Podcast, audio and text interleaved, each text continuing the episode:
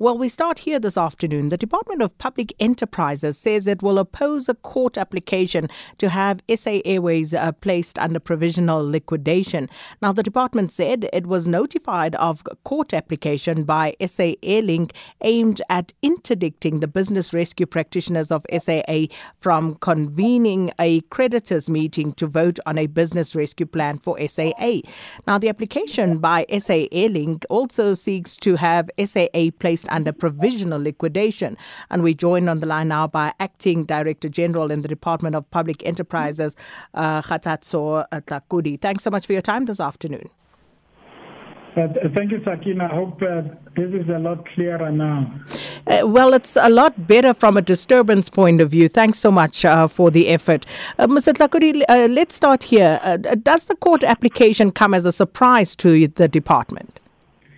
Um, it certainly does, um, uh, uh, Sakina, because obviously, as you all are aware, the business rescue process had been unfolding uh, for quite some time, and the parties um, uh, that have now are now instituting this action had an opportunity because they were part of the creditors committee to have raised their uh, discomfort with the process with the BR practitioners as well as uh, with ourselves. Uh, we had um, we had open lines and open door uh, with the various stakeholders within the local aviation industry. And if there was areas that they needed to have clarified or concerns that they wanted us to be addressed to, for us to address them, they, should have um, taken advantage of that. So at this late stage, when the business rescue plan needs to be approved, that you have this challenge going forward is certainly a big surprise on our side, and we believe it's not um, a constructive way of proceeding with, with this matter. Mr. Tlhakudi, what sort of deliberations has the department had with SA Airlink and SA Express? Um, as, as you are aware, both of them are franchisors uh, or franchisees rather to SAA, so they have been providing a feeder network for, for SAA. This Express, um, uh, as it is well known, has gone into uh, a liquidation, is in provisional liquidation currently, and it was a 100% owned entity at the state. So, so that the discussions with them would have was were a lot easier um, in terms of what the future should should be, uh, considering that we, um, they were owned by the state. Airlink, we only have a small shareholding in them, which is about 2.9 percent um, and the discussions that has ensued uh, between us has um, has been uh, with regard to you know the post um, uh, COVID era. What what kind of um, uh, role that the state can help out in terms of ensuring that we still have a viable um, uh, airline industry uh, in post COVID. Um, so that's the, the kind of discussions that we have had. We have not had um, uh, commercial discussions with them. Uh, those, um, the BRPs, the current um, accounting authorities at SAA, uh, would have been at the forefront of those engagements. Uh, which is why I asked the initial question of whether you were surprised uh, by this uh, court action, because there have been and quite widely reported uh, a disgruntlement from these two entities, especially SA Express, in terms of how the department has treated them during these negotiations during the COVID period.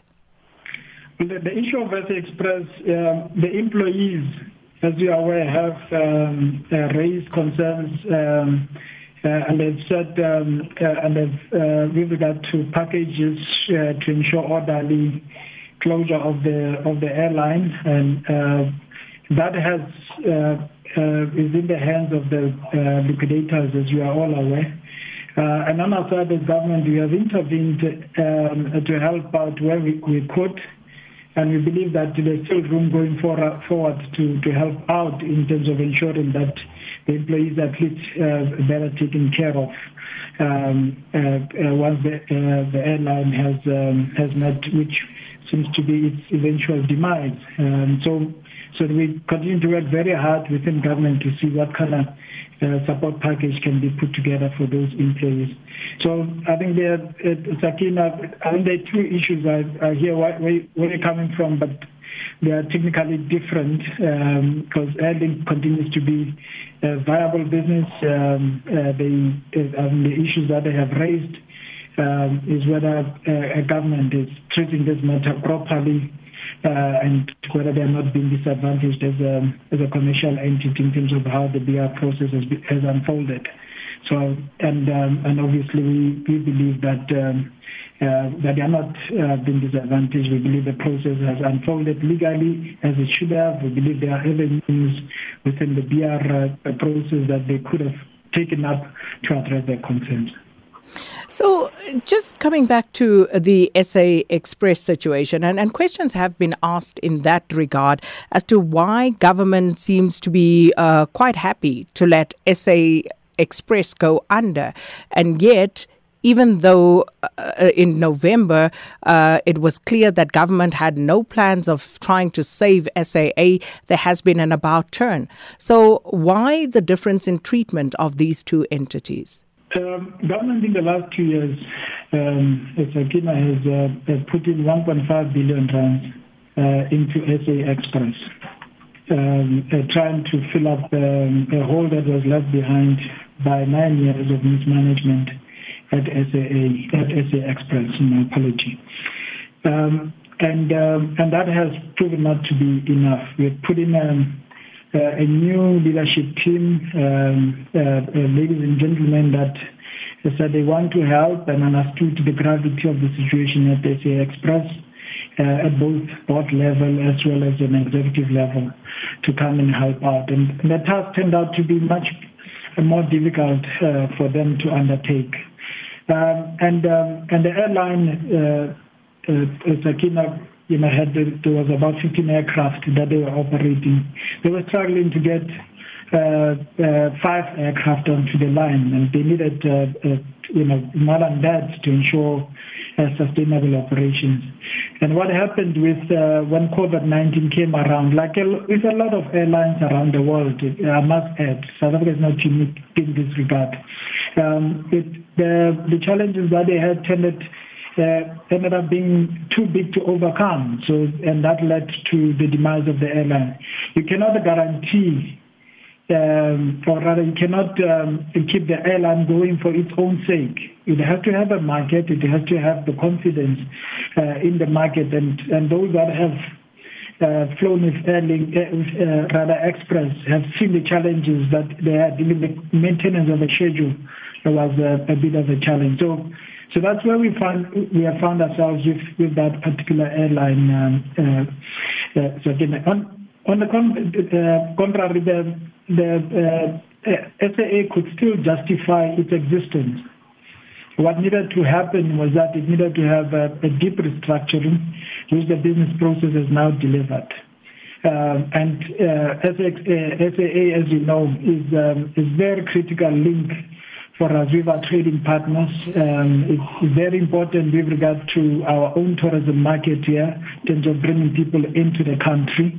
Um, so on that basis, there's a case that could be made to maintain um, SAA um, uh, even in the post-COVID uh, era. So so that's where the difference is, and and, and I just want to say that um, uh, each each case um, has been dealt on its own merits. And SA Express, uh, despite numerous uh, sessions that we, we had with the business rescue practitioners that that that uh, were brought in, we could not get to a viable plan that could be the basis for putting in more capital into the airline. Uh, we only saw uh, that business rescue plan coming through of late. So, at which point did government make this particular decision? Because it wasn't too long ago where government seemed to have washed its hands off SAA, uh, uh, seemingly thinking that this BizU, uh, this rather this uh, business was not salvageable. So, when did the about turn come? Number one, Mr. Tlhakudi, and number two, are you now able to account for the monies that the government has put into that rescue process? So, second, just enlighten me. You're referring to SAA or SA Express? No, I'm talking to SAA now. Oh, it, well, uh, I'm, I'm not sure what you mean when you say that there's been a late uh, about 10. Um, uh, was the, government always committed to rescuing, uh, uh, to, to, to actually uh, putting SAA back on a firm footing? Of course, and then it was, and that's what had informed the decision on the 5th of December last year to bring in uh, the business rescue practitioners. We had realized that the processes that we had undertaken in the past, which had resulted in about eight turnaround plans being developed and not being implemented uh, could not be repeated again. So we needed something a little bit more drastic to, to address I- issues here. And we, and as a show of our commitment, we put in about 2 billion rand into SAA in December last year um, uh, to ensure uh, to provide the post-commencement funding um, for um, you know to ensure the restructuring of the airline, and we put in a further 3.5 billion rand uh, in this in, in these years around, I think it was around March when we put in that money to further fund uh, provide the PCF that was required. Um, and between, uh, and, uh, you know, beyond the, the expertise that was brought in by the BR practitioners, the department also brought in an international consulting uh, firm to come and help us out uh, with the effort um, within the department.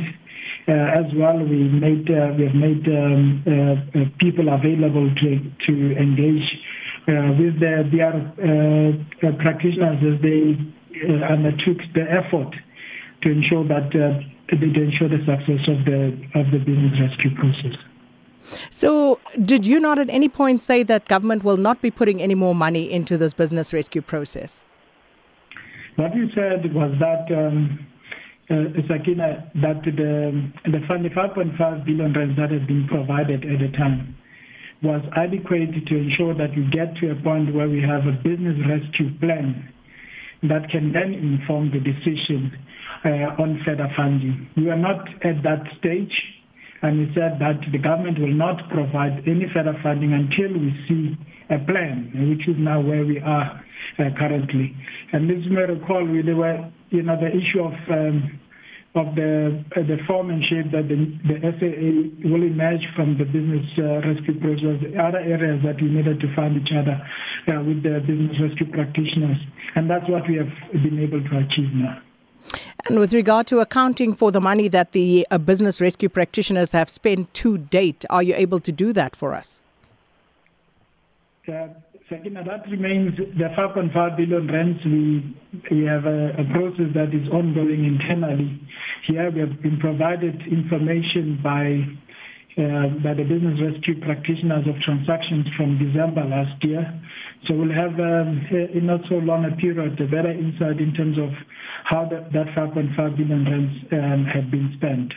Well, Mr. Tlhakudi, thanks so much for your time. We have to unfortunately leave it there. Uh, DG at the Department of Public Enterprises, uh, Kgathatso Tlhakudi, with us there.